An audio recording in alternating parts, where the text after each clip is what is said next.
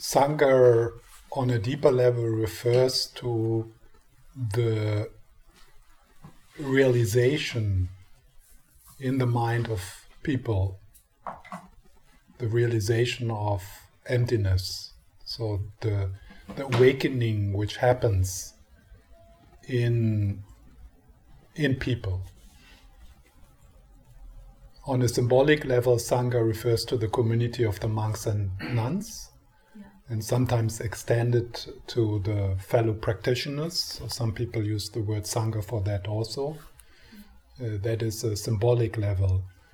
But of course, you're not you don't want to take refuge into the confusion of the people here in this room yeah so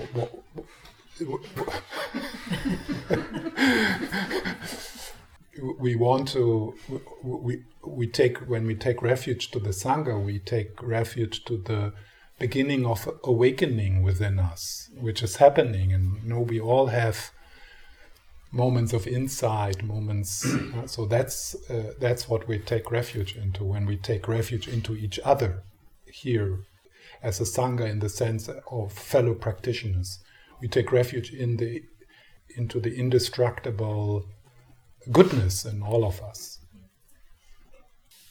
So I thought uh, to do it a bit differently than usual. So to do like many little meditations. So I'm going to go through the nine points death meditation using the text of His Holiness the Dalai Lama from from the book The Foundation of Buddhist Practice and kind of uh, give a bit of introduction into the point and then take a few minutes to go into a more meditative state and uh, allow ourselves to be touched uh, by what is being said in this text.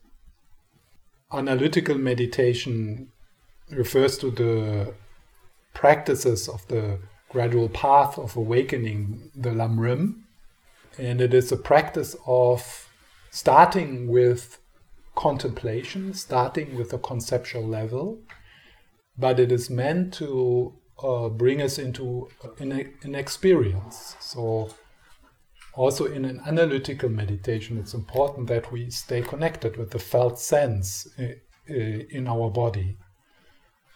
How these words and how these metaphors, what they do with us, and what is our response to them. So it's not like just thinking about it, it's also feeling into it. So the the purpose of the nine point death meditation, which has these three main points, and I mentioned them already. The first one, death is certain. The second, the time of death is uncertain, and the third one is contemplating what is your refuge you want to turn to at the time of death? And how can you establish a firm habit of that move towards the light, towards love, towards awake awareness? How, how can you make that a natural direction uh, every day, possibly every, every moment? So the nine point death meditation is not to meant us uh, is not meant to scare us. Yeah. In our culture, in our death phobic culture, where we are growing up with an identification with the narrative self. Of course, contemplating death can trigger fear or can trigger sadness. And that's that's okay. That's feelings, uh, and as I said, part uh, an important part of this process of sinking deeper through the levels of identification. When we sink deeper through the levels of identification, we need to feel them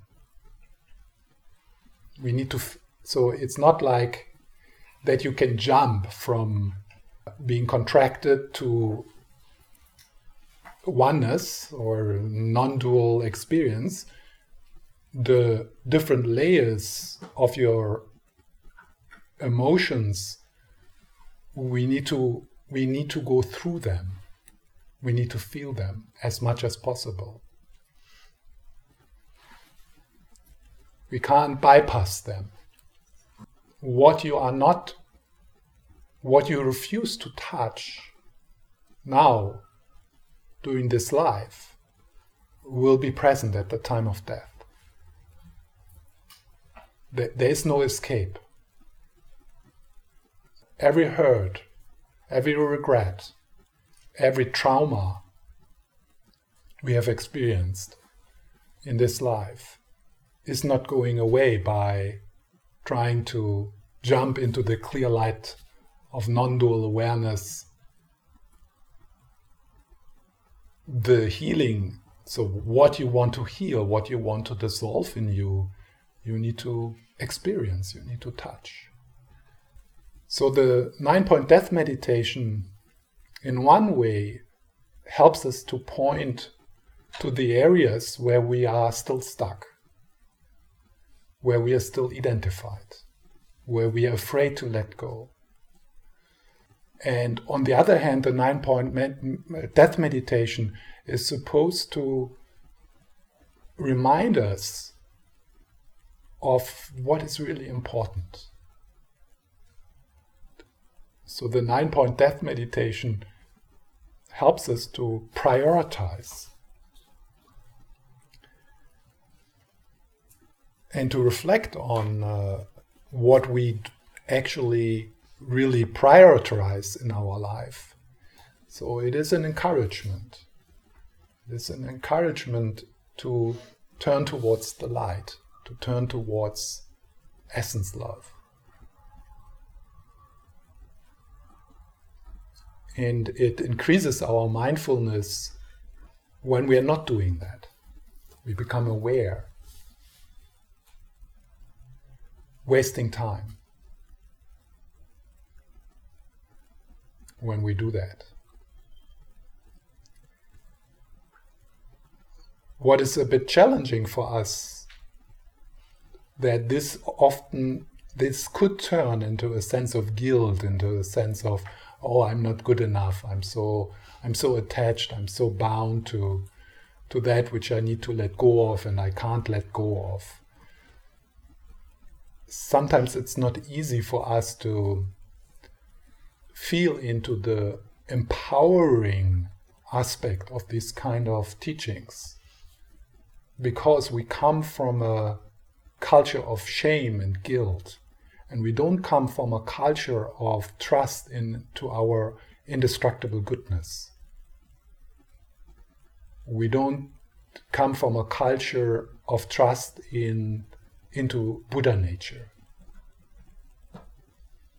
So if you if we would come from a trust into our Buddha nature and we would be seen like that, while we grow up as basically fundamentally healthy and good. Then, of course, pointing to that which we are not fundamentally wouldn't make us afraid because we would have the the sense, the trust, the faith that there is something more, something deeper. And if that trust and faith is not established, then it's difficult to let go of that which you are not, essentially, because you believe this is who you are. So let's um, look at the text. I will uh, read what His Holiness says to the different reflections, and then we will uh, pause. I will give some further reflections on onto this point. So each of these three main headings: death is certain, the time of death is uncertain. What helps you at the time of death and in life is to establish a dharma practice. Um, so each of these main headings is divided into three points, so that is together nine points. Yeah, nine point death meditation. The first point of the death is certain. Everyone who is born dies. Everyone, that's pretty. I mean, it includes everyone, everyone here. It includes you. You are born and you will die. Death is the natural result of birth. When did the dying start? You could say at the moment of birth. Yeah, so you were born, and then from that moment, with each breath, with each hour, with each day, with each meditation, with each hour now, with each word I say, with each car which is passing, we are approaching death. Death is common to all beings. It is the great equalizing factor, for no one can avoid it. So, this is one, uh, one aspect of the reflection on death is certain that it also has an impact on how we see others. And how can that, how would that change our relationship to each other? Particularly you the people you love. To know that every day you are blessed by hours with people you love could be the last day.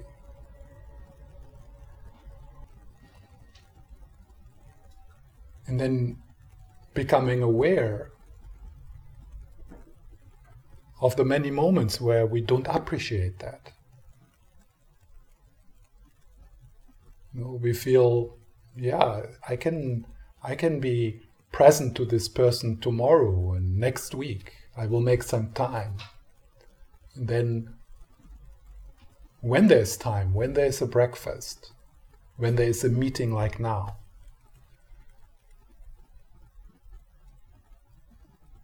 Remembering death is um, helping us to really appreciate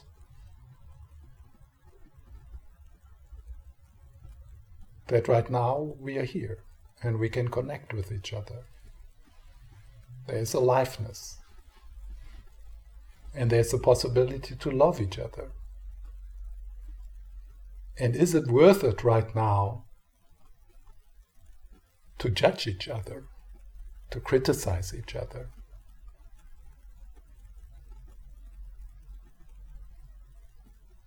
To, f- to make each other feel bad?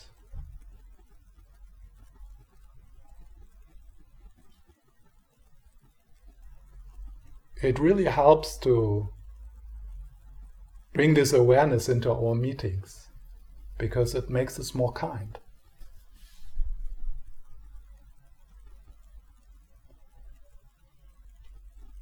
Also, it might help us to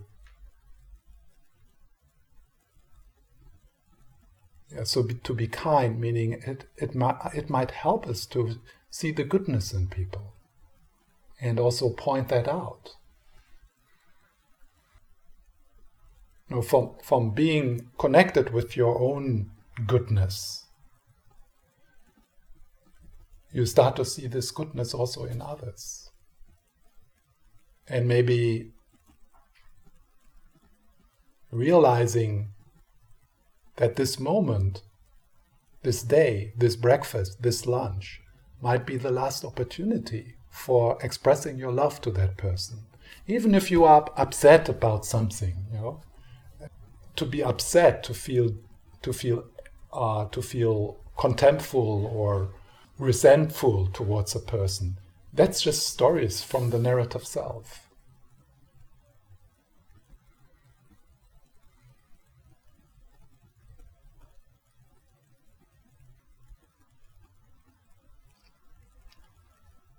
Wealth, fame, intelligence, love, or power. None of these can prevent death. And even holy beings and great leaders die.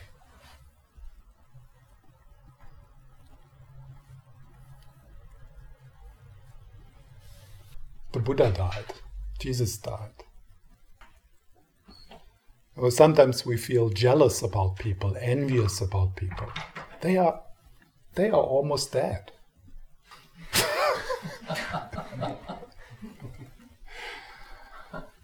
and and they can't take their 10 books with them. They can't take their fame with them.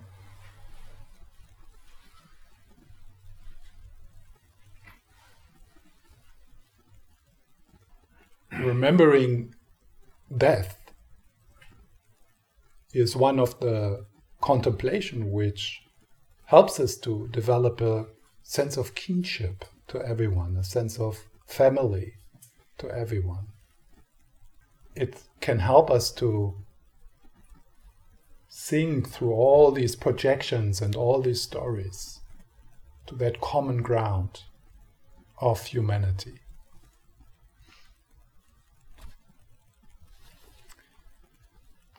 So let's take a few moments to sit with that. So if you maybe close your eyes and notice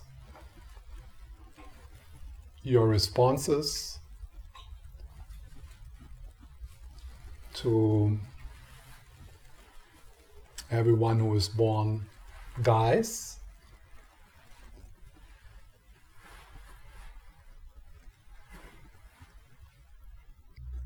I have to die.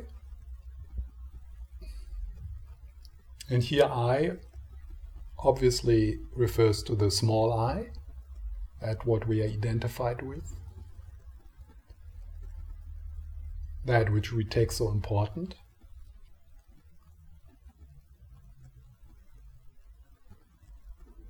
And nothing can protect you. No fame, no success, no money.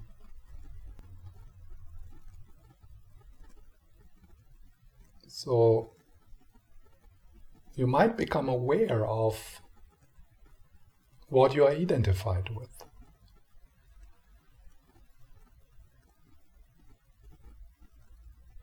And you might become aware of a resistance to allow that insight that I have to die to let it into your heart. And that's an important insight.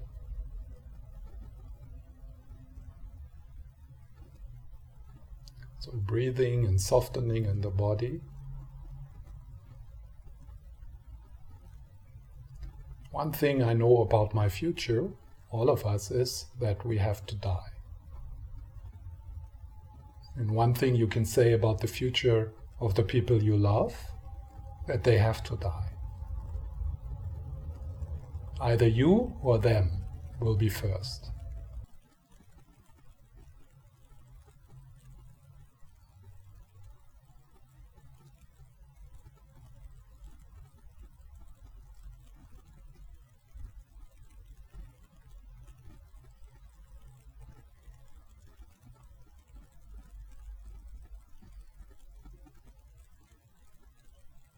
So death is certain.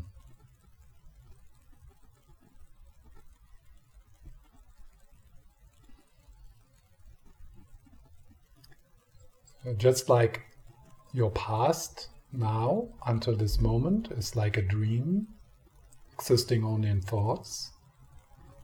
And soon your whole life will be just like a dream, only existing in thoughts and then it will fade.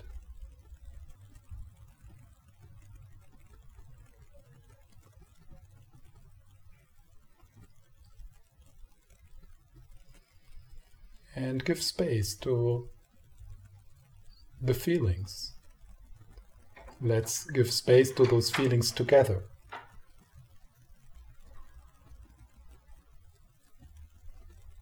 And breathing.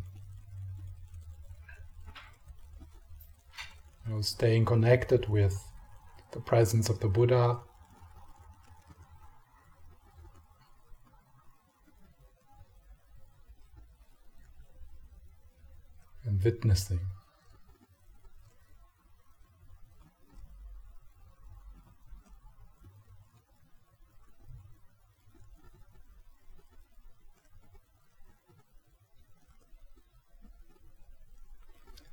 If something in you contracts or you start to argue, that's fine. Just allow that to happen.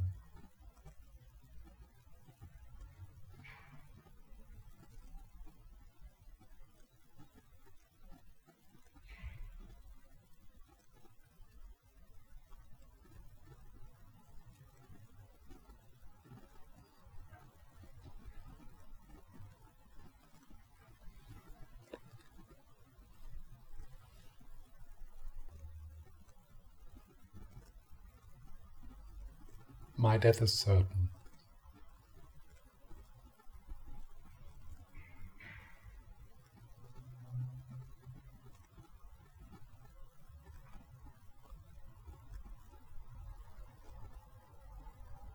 And the death of the people I'm connected with is certain.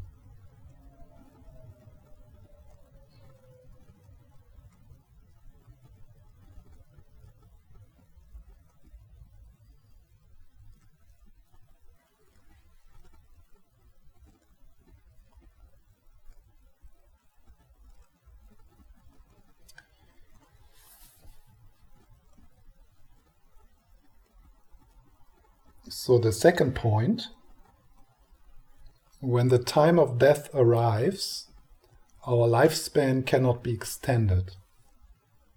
There's nowhere to go to avoid death. Beings in every realm of cyclic existence die. Moving to another place, finding another doctor, and changing our medicine may prolong our life a while, but cannot prevent death.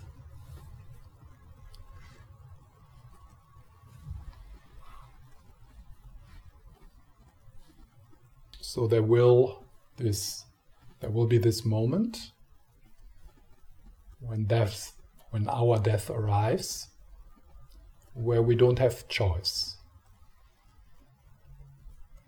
We can't extend this life.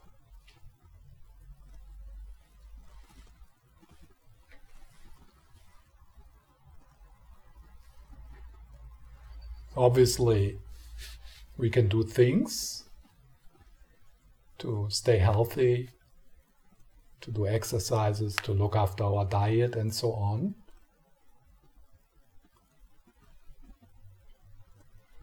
But at the end, none of that can prolong our life. There is no escape.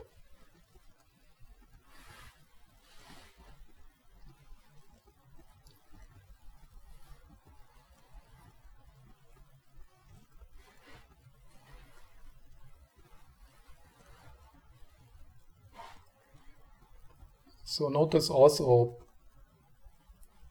when we contemplate like this, where, where does your mind go?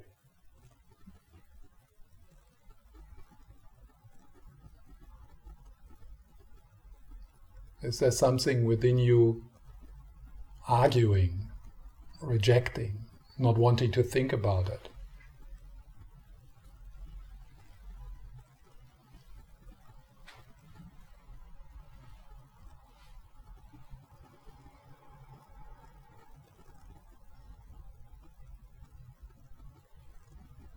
Give space to that, just witnessing.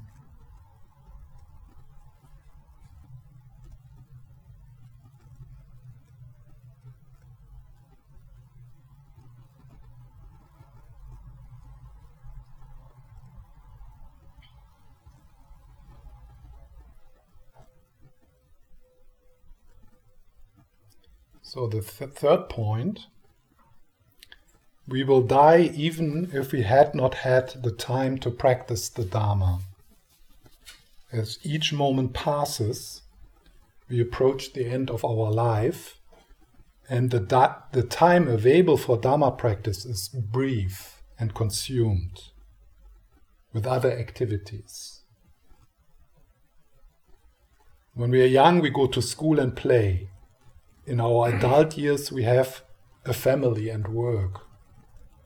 In our senior years, we spend time caring for our health.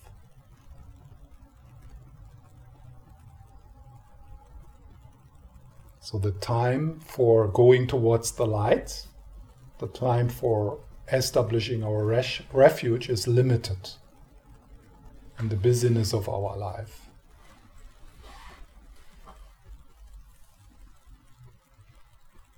So, becoming aware of how much we prioritize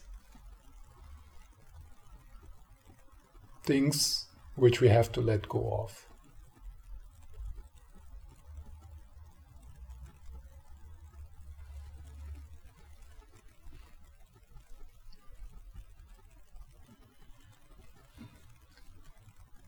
So, knowing that death is certain,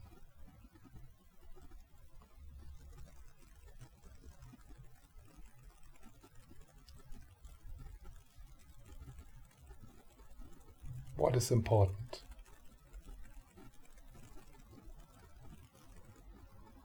What is your song? What is what wants to emerge from you?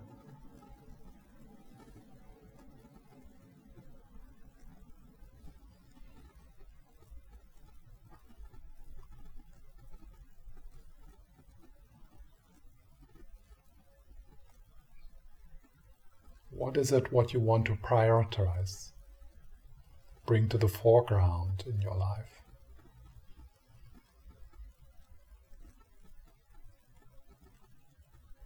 And try not to look into books or into teachings. Listen to your heart.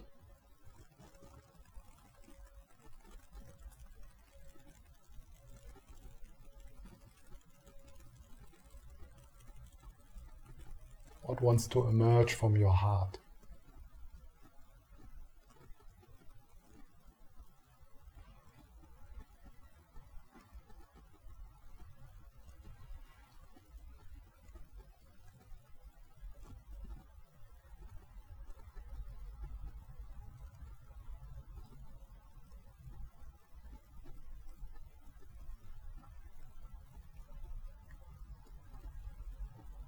where one where where one where's your heart wanting to go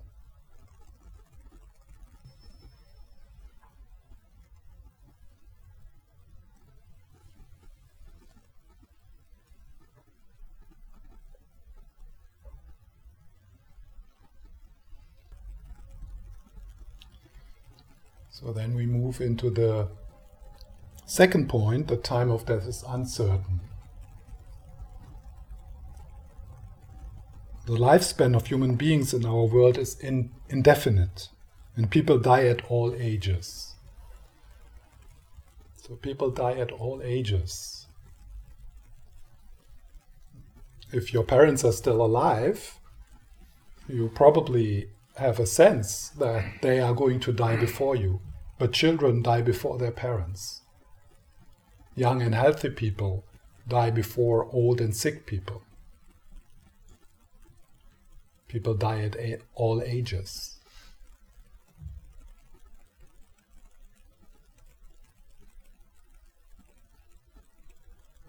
We may believe that death will come only after we have accomplished certain career goals, or after we've enjoyed watching our children grow up and traveling to faraway places. But in fact, we don't know when we will die. Whenever it is, will be, we will surely be in the middle of doing something that will be left unfinished.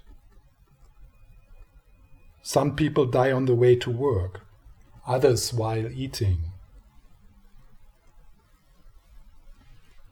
Some people die while they are teaching. Some people die while they are meditating.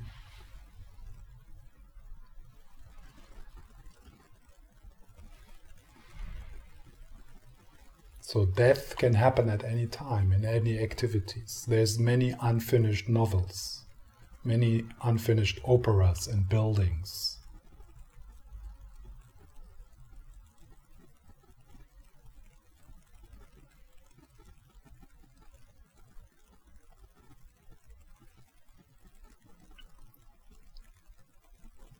Death can happen at any time. In fact, it might be empowering to think that this day is our last one.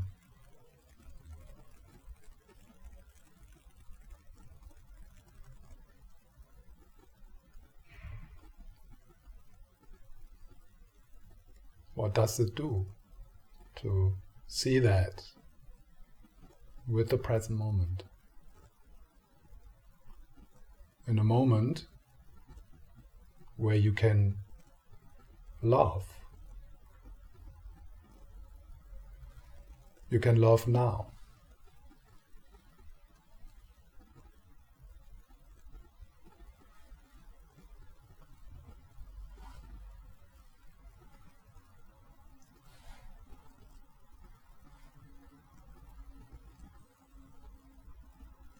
Death can happen at any time.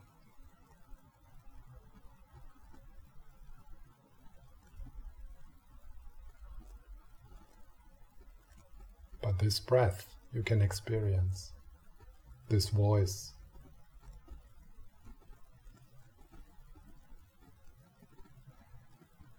That can happen at any time, but meditating together, that's happening right now. Aliveness is present, awareness is present. Hearing is present, seeing is present.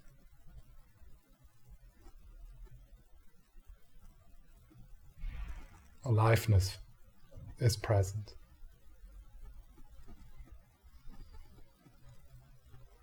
It's so precious to be here.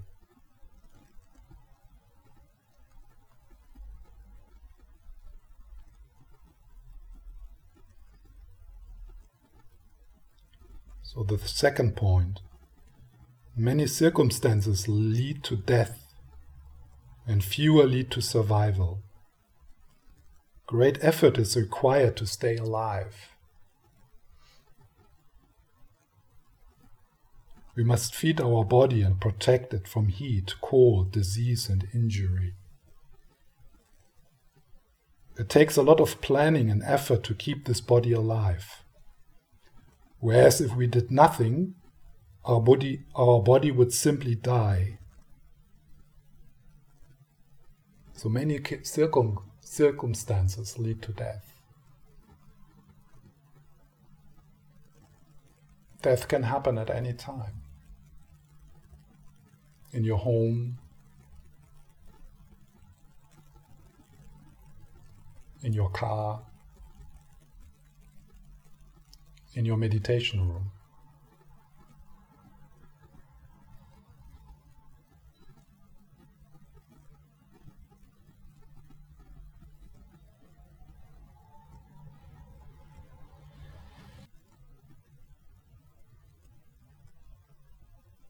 Knowing that death is certain and the time of death is uncertain and can happen at any time.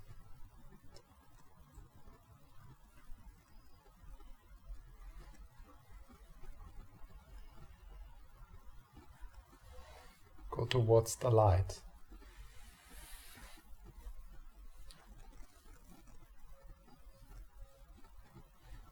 Go towards that which is reliable and present all the time.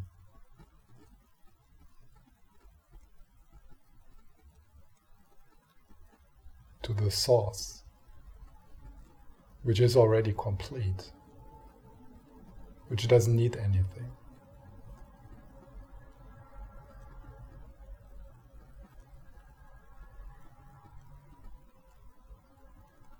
which is in peace.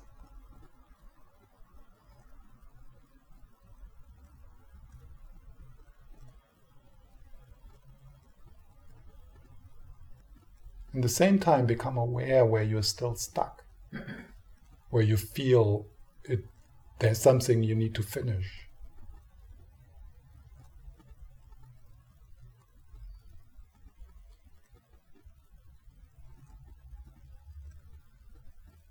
Let go of that as best as you can.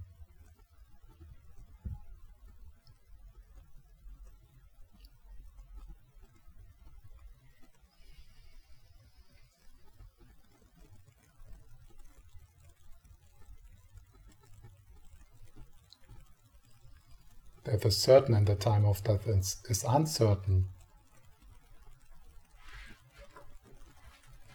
makes us aware of our hope that finishing project will bring you closer to home.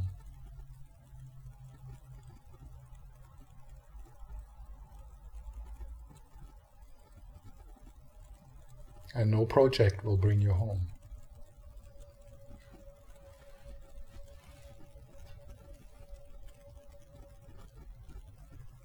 Find your home now.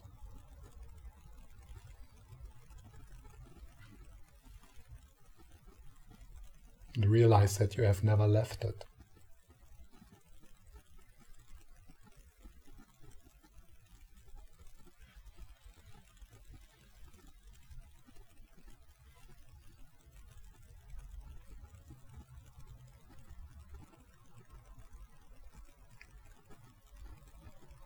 So, the third point even things meant to protect lives, such as medicine, food, food, shelter, and transportation, can cause death. Microscopic viruses and bacteria may cause death. Small pieces of metal can kill us. Our systems are delicate and easily become unbalanced, leading to illness and death. Nothing can stop death. And sometimes the treatment we take for illness has side effects that bring death.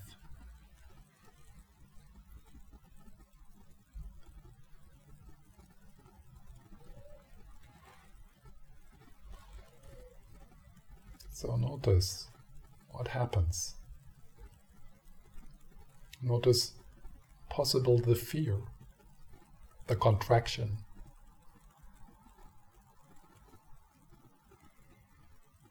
Not wanting to think about this.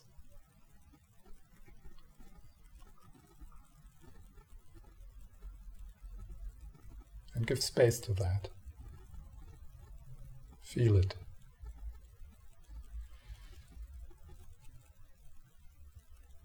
And let's witness together, together with the Buddhas.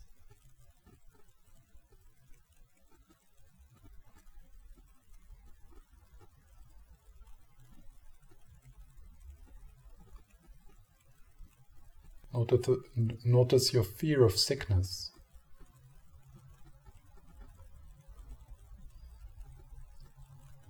The shared fear, the collective fear. Make yourself bigger than that.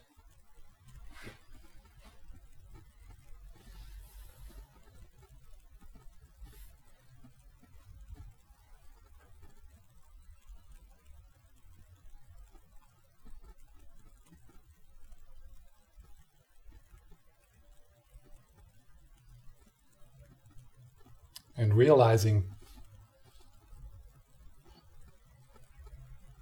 identifying with those levels, with those struggles, prevents you to rest in that which can't be touched by any sickness, by any illness.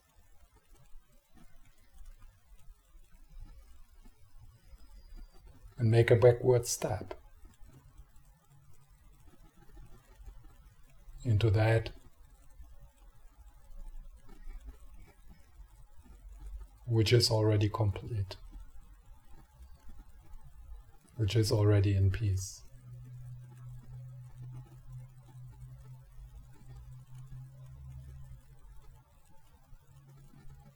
and look from there.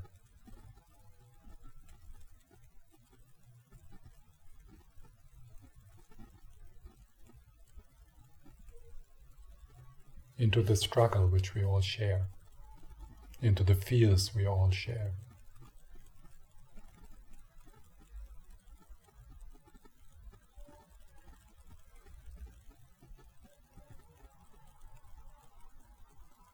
into the contraction we all share.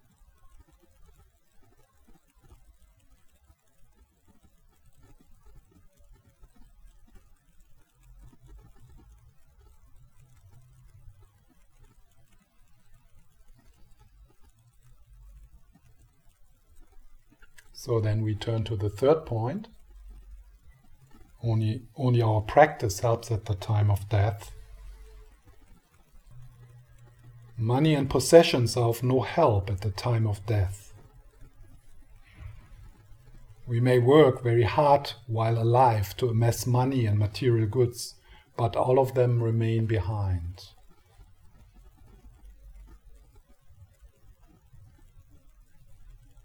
We go to the next life empty handed.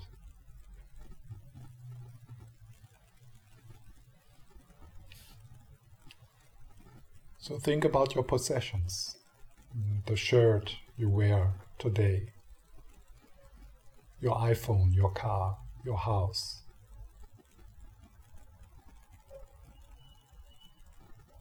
All that you have to leave behind.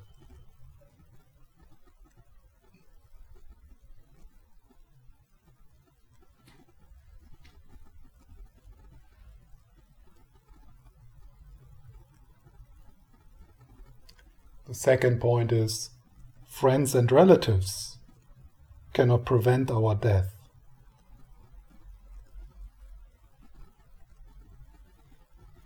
Every relationship ends in separation.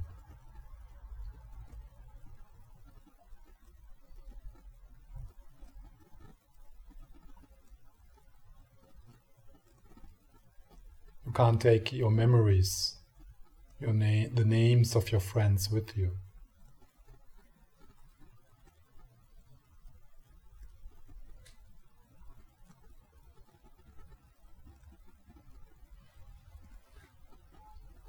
You can't take your children with you, your partner, or they might go before you.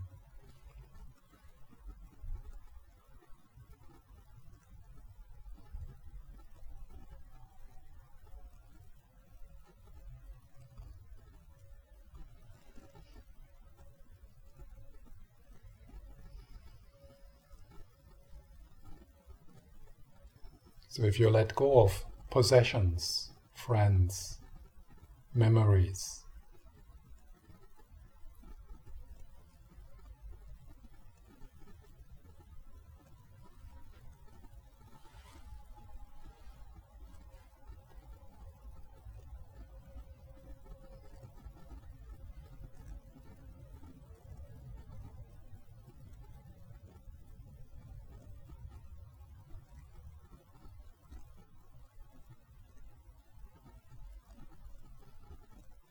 and rest there.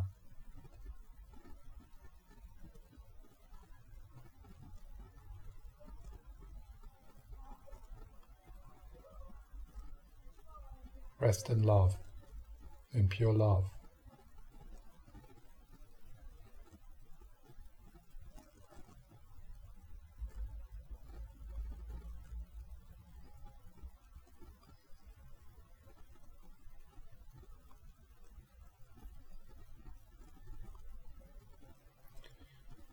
the last point, not even our body is of benefit. We have spent so much of our lives taking care of this body, but at the time of death it abandons us, becoming a corpse that remains here, while the mind stream goes to future lives.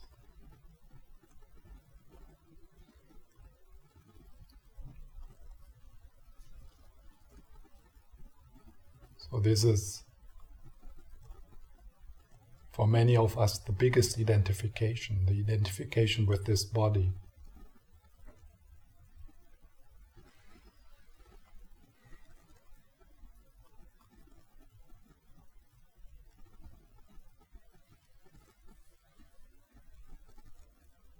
So, knowing that you have to leave behind your possessions, your friends, your relationships, and even this body.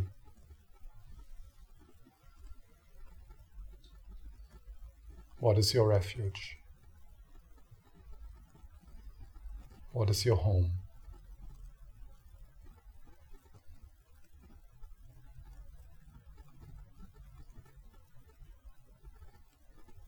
What is your essential self if you're not referring to these things, which are all thoughts, stories, mental images? Who are you without referring to these?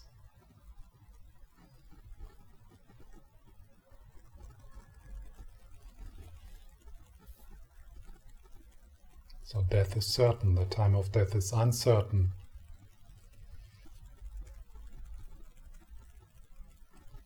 Where's your home?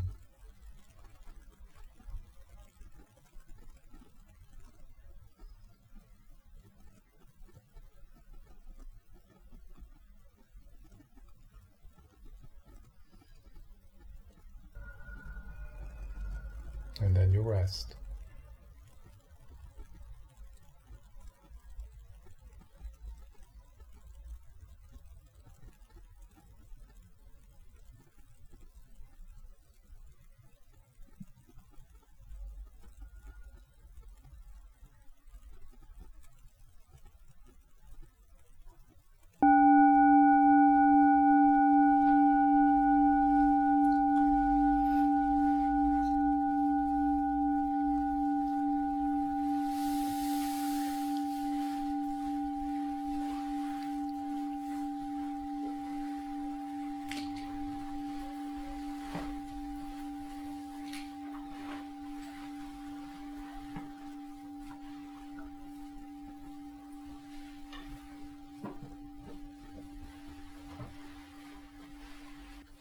So, are there any questions, comments, additions? Can I say something? Yeah. Yeah. um, I somehow feel that I'm, I'm quite at peace with these thoughts. Uh, and also, uh, my both parents have died, and I've carried my mother's coffin into the earth, and I've spread the ashes of my father in the sea, and that, that's. Um, there, I felt very uh, clearly that it was a process of, of course, uh, sorrow and letting go, but there was Mm. something natural about it. Mm. Uh, at the same time, in my family, we've had a very special story about uh, my sister's oldest son who uh, traveled away 11 years ago to search uh, himself for spiritually, and then um he emailed his sisters and brothers, they are six children, and uh, said that he has understood a lot of things and is on uh, on his way home back home, and. Um, then after that we didn't hear anything Mm. and uh, there began began a, a long search for him and we never got Mm. anything Mm. the police was involved and missing people and everything and it was a really tough time Mm. Of uncertainty and uh, in the end we kind of uh, or I, I decided uh, inside myself that I, I wish that he's dead and not for example with some lunatic who's keeping him somewhere but it has been really tough Mm. uh, not knowing not go- not being able to have a funeral or Yes. real sorrow or letting go of the boy Yeah. uh, but not knowing if he will stand there tomorrow Mm. Uh, and it's been 11 years of very, very strange time. And uh, I think we are uh, quite um, open with our feelings in my family, so we've talked a lot about this. Mm, and it's affected us a lot. And just now I had decided to come on this course, and uh, about three weeks ago there came a phone call from the police to my sister that they know where his body is. They matched the DNA, Mm. and he died already 11 ago, uh, uh, years ago, and, and it was unclarities about many Mm. things, and that's why we didn't get to know it. Mm. And the thing is that uh, they've uh, the, he has a grave in Poland where he died for an unknown person, and some woman has been taking care of this grave all these years, which is really beautiful. I think Mm. uh, really a beautiful story. What is the name of the, of him? Emil, Mm. Mm. uh, and they kept um, some part of his body to be able to have these DNA tests. Mm. And, and this touches me so much. Um, Mm. uh, now we will have a funeral. Uh, my, my sister will travel there and fetch what is to Mm. be fetched. Mm.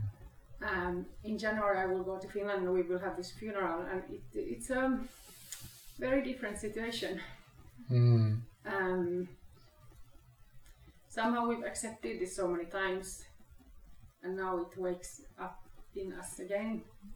Mm. Uh, and somehow the body is the body, and I know he's not in his body anymore. It was a long time ago he passed away. But somehow this body part will be so precious for us. Mm. Uh, Mm. so it's it, it it, it it's there's so many feelings about this, Yes. and um, all these thoughts about that. Um, he in who we as we knew him was never born and will never die is very very soothing. Yes. Um, Mm. And many times during these years, I've had a, a feeling of we have a, a very nice and light connection. Mm. Mm. But i this funeral, I think it, it will be a bit of a challenge to stay in the loving witness feeling for my sister and the family. Yeah. Yes. So it, it felt really good that this uh, this is happening here now. Mm-hmm. What we are talking about because it's it's a challenge. It's a very strong Mm. experience. Mm.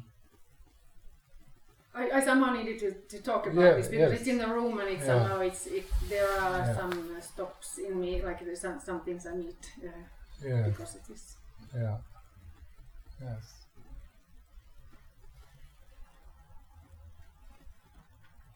Hmm.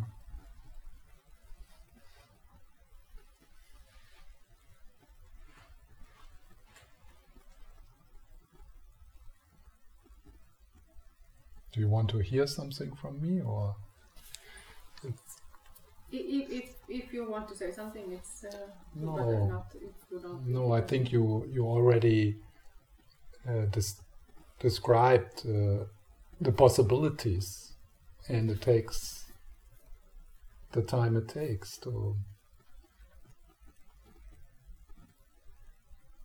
to f- to find a place to be with this experience.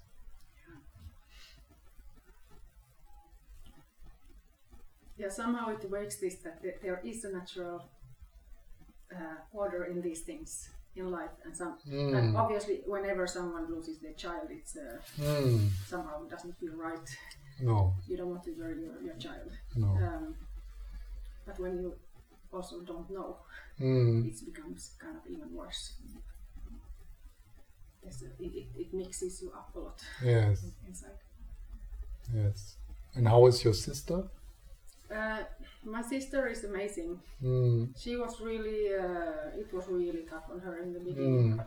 And she was sitting day and night and searching and searching Mm. and traveling and searching. Yeah. But uh, now Mm. she's she's having a, a good life. Uh, Mm. But obviously, this meeting will be very, Mm. very special. Yeah. Yes.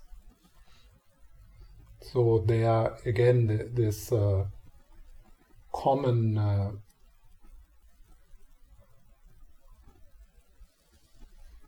stay close and do nothing, like connected with. So increasing our capacity to feel feelings as complete as possible, to feel situations as complete as possible. To so it's like such a rich situation to go there, and there will be feelings. And uh, how can we be with feelings, with situations like that, and staying connected with love. Giving space to your own feelings and the feelings of your family. And I think you have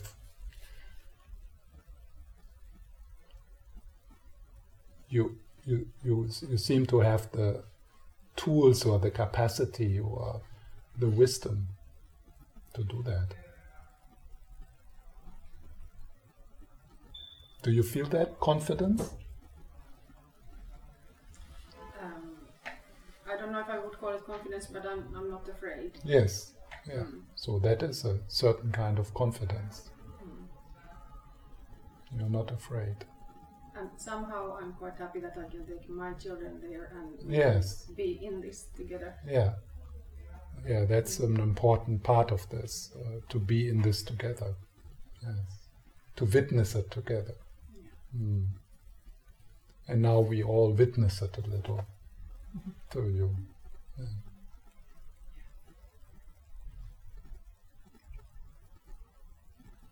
Yes, thank you.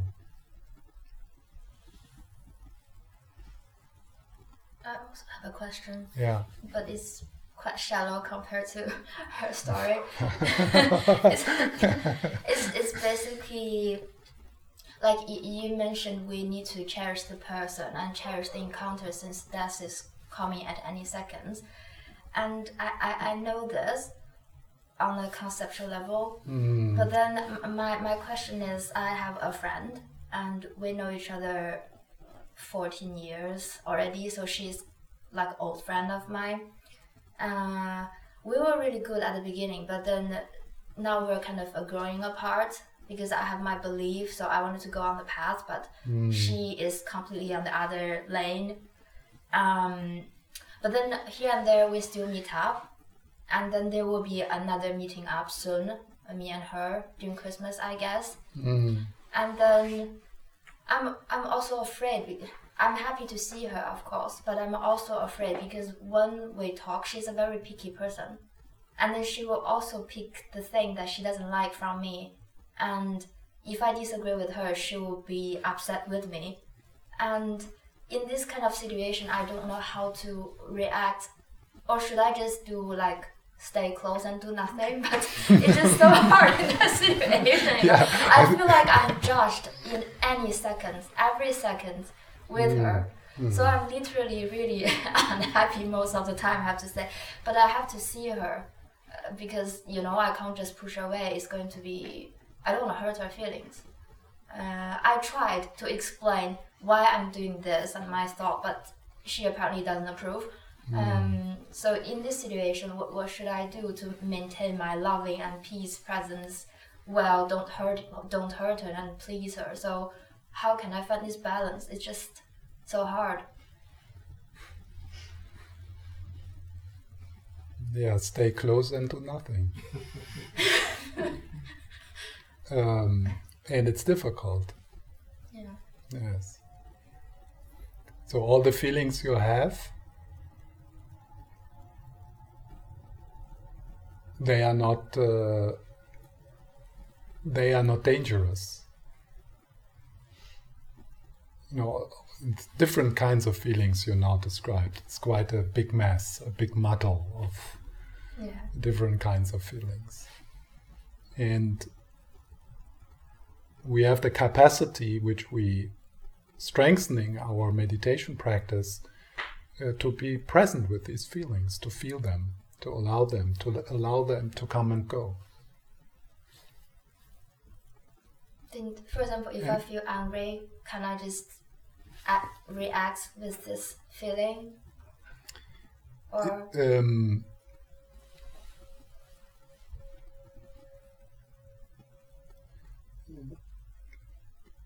what we what we start to discover in meditation is our capacity to neither suppress the anger nor express it. Do you have an idea what I mean with that? yeah, so just don't uh, cling on these feelings. Don't attach with these feelings. hmm Don't go after it with the feelings. Yes. Is that possible? Yeah, I mean, uh, based on my practice, since I'm still a newbie, so based on my very shallow practice, I think I can, I need a cool down time. So mm. if I have this feeling hit me so hard, mm. I think I will be silenced like five minutes. Like that. And then afterwards, maybe this feeling will fade away. But I mm-hmm. need this space time Yes. for me. And Yeah. that created a problem. Because mm. then that five minutes will make her mad. because she's like, why are you not reacting to me? Uh, And this, it's like she's chasing me, you know? Mm. And I don't have time to cool down. So in this kind of very intense Yeah. situation, what should I do? Should I just leave? Or should I, what, what to do? Or just sit down and meditate But- but- immediately? Yeah. what should I do? Uh, what, what would you like to do? I don't want to see her in five so- minutes at all. So that's so that's uh, that's interesting. Why do you see her? because she's in front of me. She is. In front of me. No, I mean, uh, why do you continue to meet her?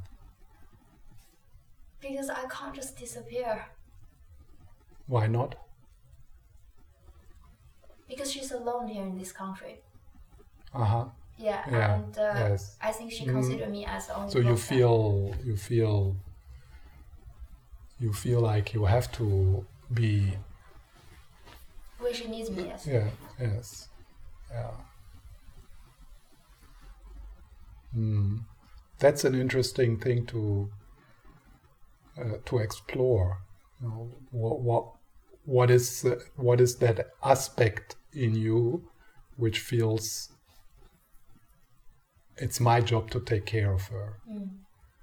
in in that aspect which says it's my job to take care of her does it come from a healthy open place in you or is it a very young young part which is like which is very old in you like uh, a sense that it's your responsibility to take care of people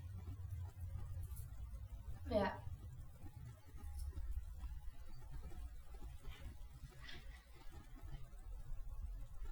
you you recognize that Yeah. yeah Yeah. I think it's from because I know her from a long time ago Mm. when I wasn't a, a Buddhist.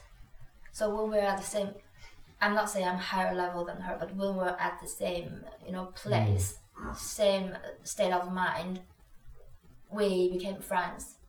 But then, like, we are growing apart right now. I mean, if it's me now, I wouldn't make friends like that. I'm sorry to say that, but I wouldn't. I, I wouldn't put myself in that situation. Mm. But since it's starting pretty early when we're just kids, and now it just feel feels wrong to just Mm. you know turn turn away from her. yes Yeah. Yeah, I will talk uh, tomorrow more about uh, being with feelings. Yeah? So maybe you find something helpful um, there. Uh, another thing I, I noticed when you talked about it, there seems to be a big fear of hurting her or making her upset. Yeah. So, so that's also like a, a part in you which um, is maybe a bit immature because uh, part of being in a relationship is also to be able to allow people to have their feelings. So she gets upset if you keep some time for yourself. So what? She, she, she is a big girl. She, it's it's her feelings. She is resp- responsible f- for that.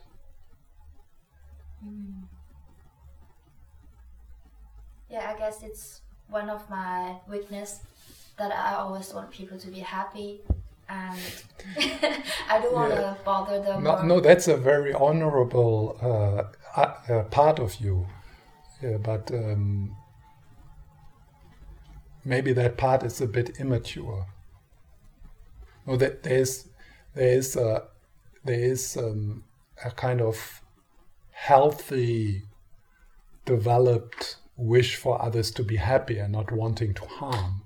And that's what we want to develop on the Bodhisattva path, that capacity. But there can be also very immature parts who want others to be happy, fearful parts. Parts of us who feel responsibility responsibility for the happiness in our family, for example, and looking more after others than uh, than towards ourselves. So then we are nice and kind, but it's not connected really with our heart. Mm. It's it's more like a, it's it's exhausting. It's like uh, it's um, it's it, it it comes from from fear. Yes. It is. So if I hurt someone um, that I have to, will that build a bad karma and then will that thing get back to me one day or in my future lives or whatever? Mm. Because everything is causes and consequences. Whatever I do, it will be a consequence. Mm. That's a good question. But you are not hurting uh, intentionally? Yeah, but still, the other person will feel hurt. Yeah, yeah. Mm. Yeah. Mm.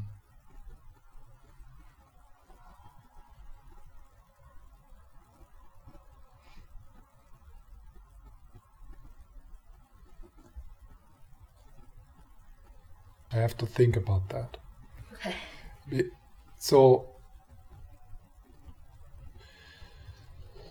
yeah, I, I have to. I have to uh, contemplate that uh, during lunch break uh, because um,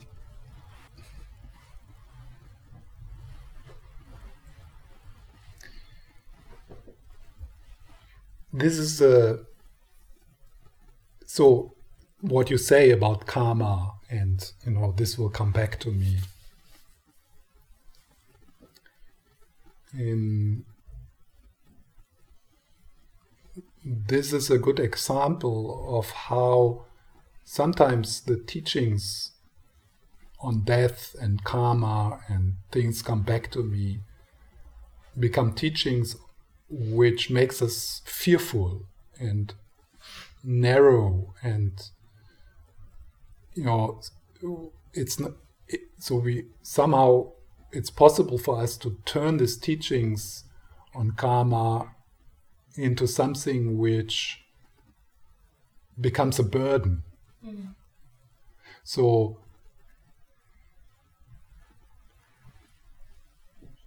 then the teachings on the death process and karma, instead of empowering us, we might enter death with more fear than before. Yeah. So that's why it's it, it, it's a it, it's quite a profound question you're asking how to how to incorporate the teachings on on karma in a way that we feel less fear and empowered Yeah. yeah Yes.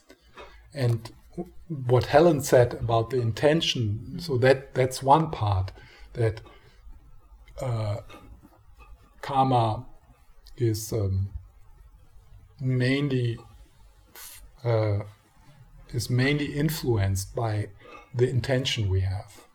So if you have if you connect with a bodhicitta intention, like the the the genuine wish f- you have for sure that your friend might be happy. Should i wish that friend happiness. So if you come from that then uh, then that is the main karma which you which you create in that relationship.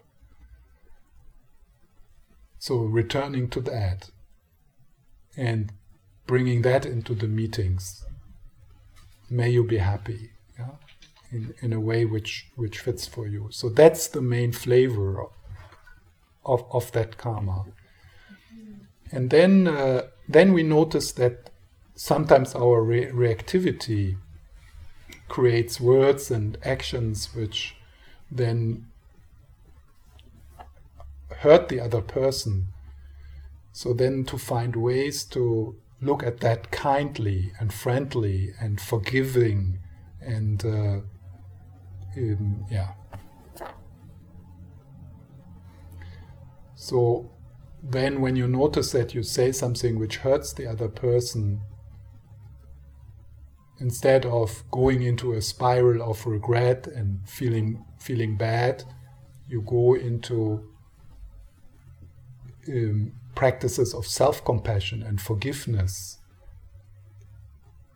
So then even even situations where you where you slip into reactivity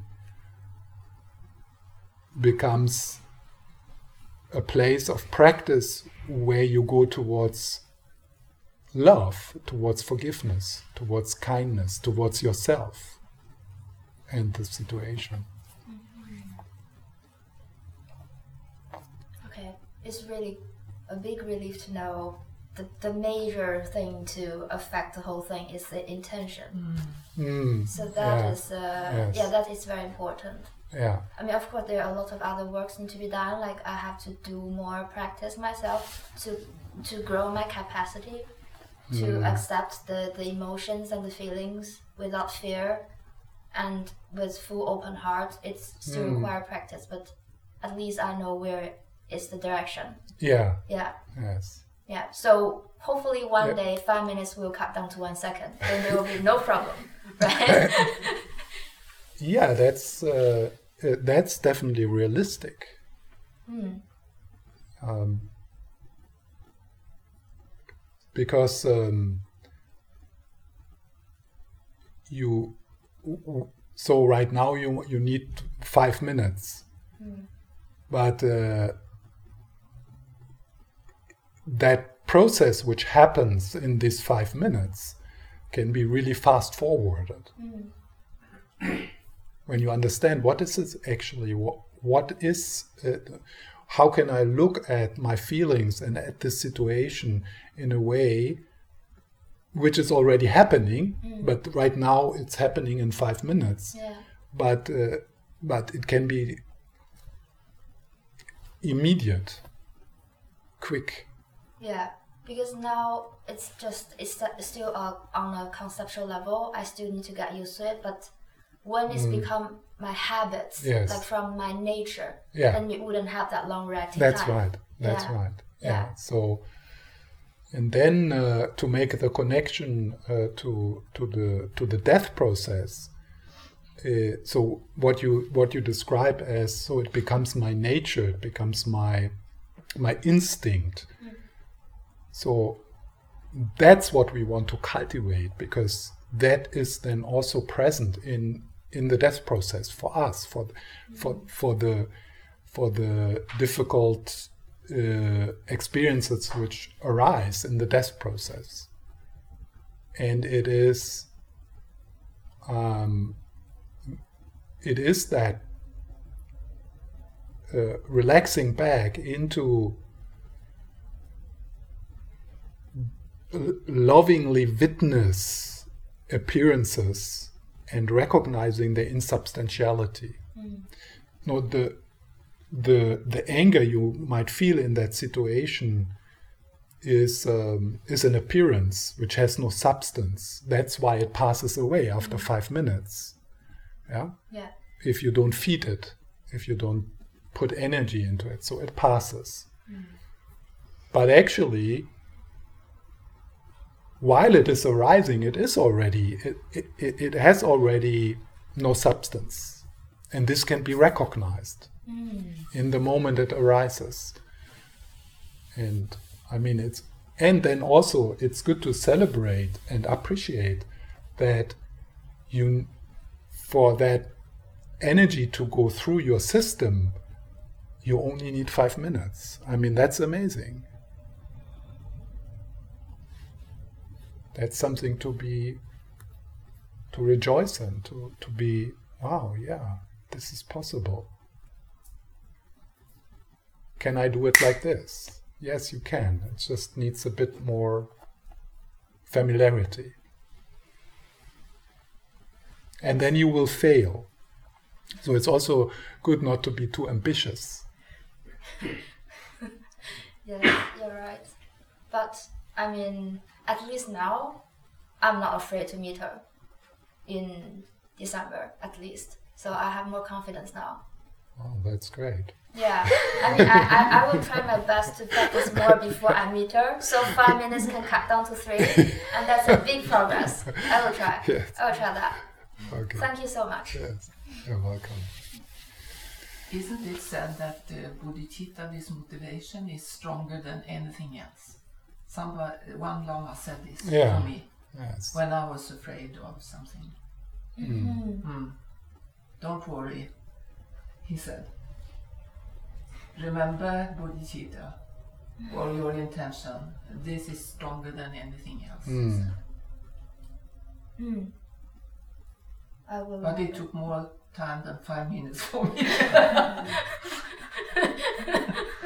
It depends on what, but yeah. yeah, it depends on what it is. Yeah, exactly. yeah. But thank you for the advice. It's it's Mm. It was helpful. Laka Lama. He is in Denmark. Oh, If you know him, yeah. He Oh, said I've like heard this. of him. Yeah. Mm. Very beneficial. Thank you so much. so the the the the, the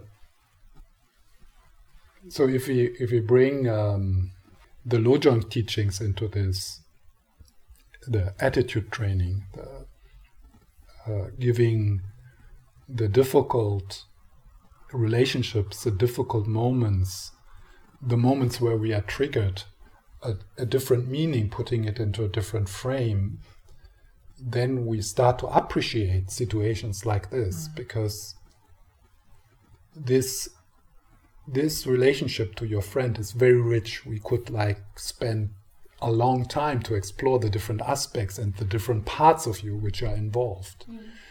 So there's no not the space here. But but uh, it's this situations this uh, this difficult uh, relationships these difficult situations in our life whi- which as a practitioner we could appreciate as opportunity to be, because these these things are there and if situations and relationships bring them into the conscious mind that gives us the opportunity to uh, to to grow yeah Yeah.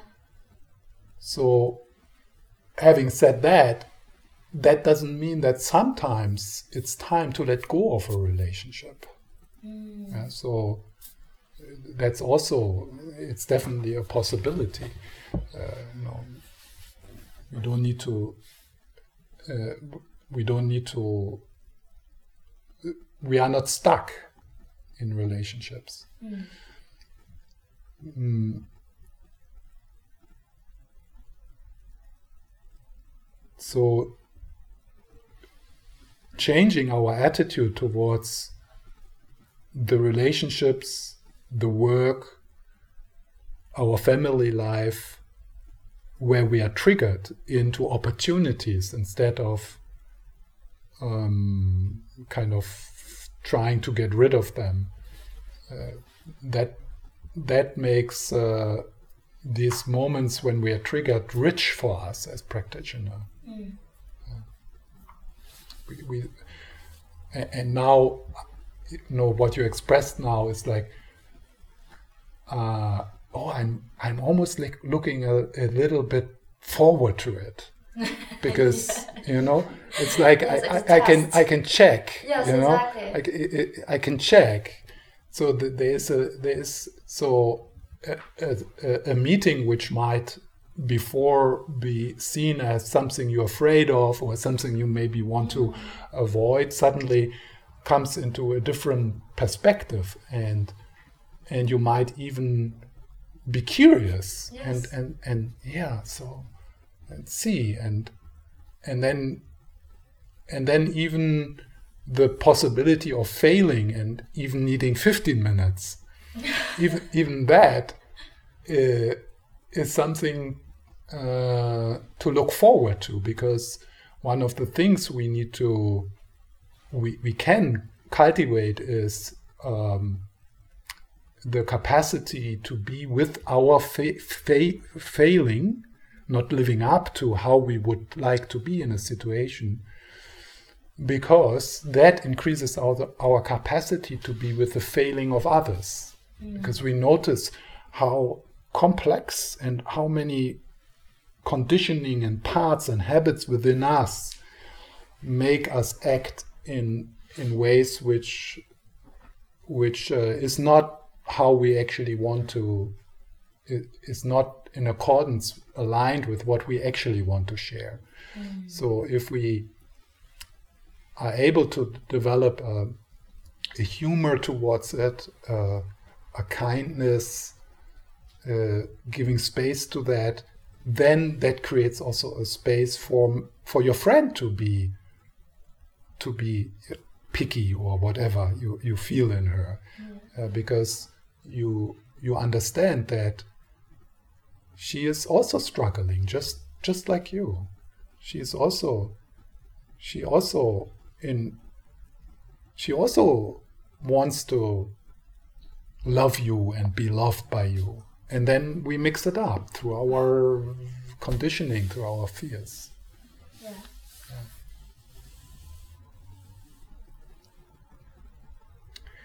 yeah is there something else Yeah, I- yes I, yeah. I just want to, to I think about this to purif- purification yes in this uh, situation Yeah. when, when it's uh, it's so often it, the mind is, is occupied in all, all the things so I'm not aware of uh, how how how it can hurt. It, does it hurt? How it hurt? And so on. And and it's very nice of you to, to take up this uh, this uh, what you have uh, tell us. example. Yeah, yes, yes, it's very very. very to, to be more reflectable of how I behave and things like that. It's very, very Mm. and, I- and I think about this purification. Lama Zopa Rinpoche talked about a lot of purification to purify your karma and, and, and uh, your action and, and things uh, hurt and something in this time. And and uh, and that is that's a, that is also an option to to purify. yes Yes. The- Yes. So how do you pu- purify?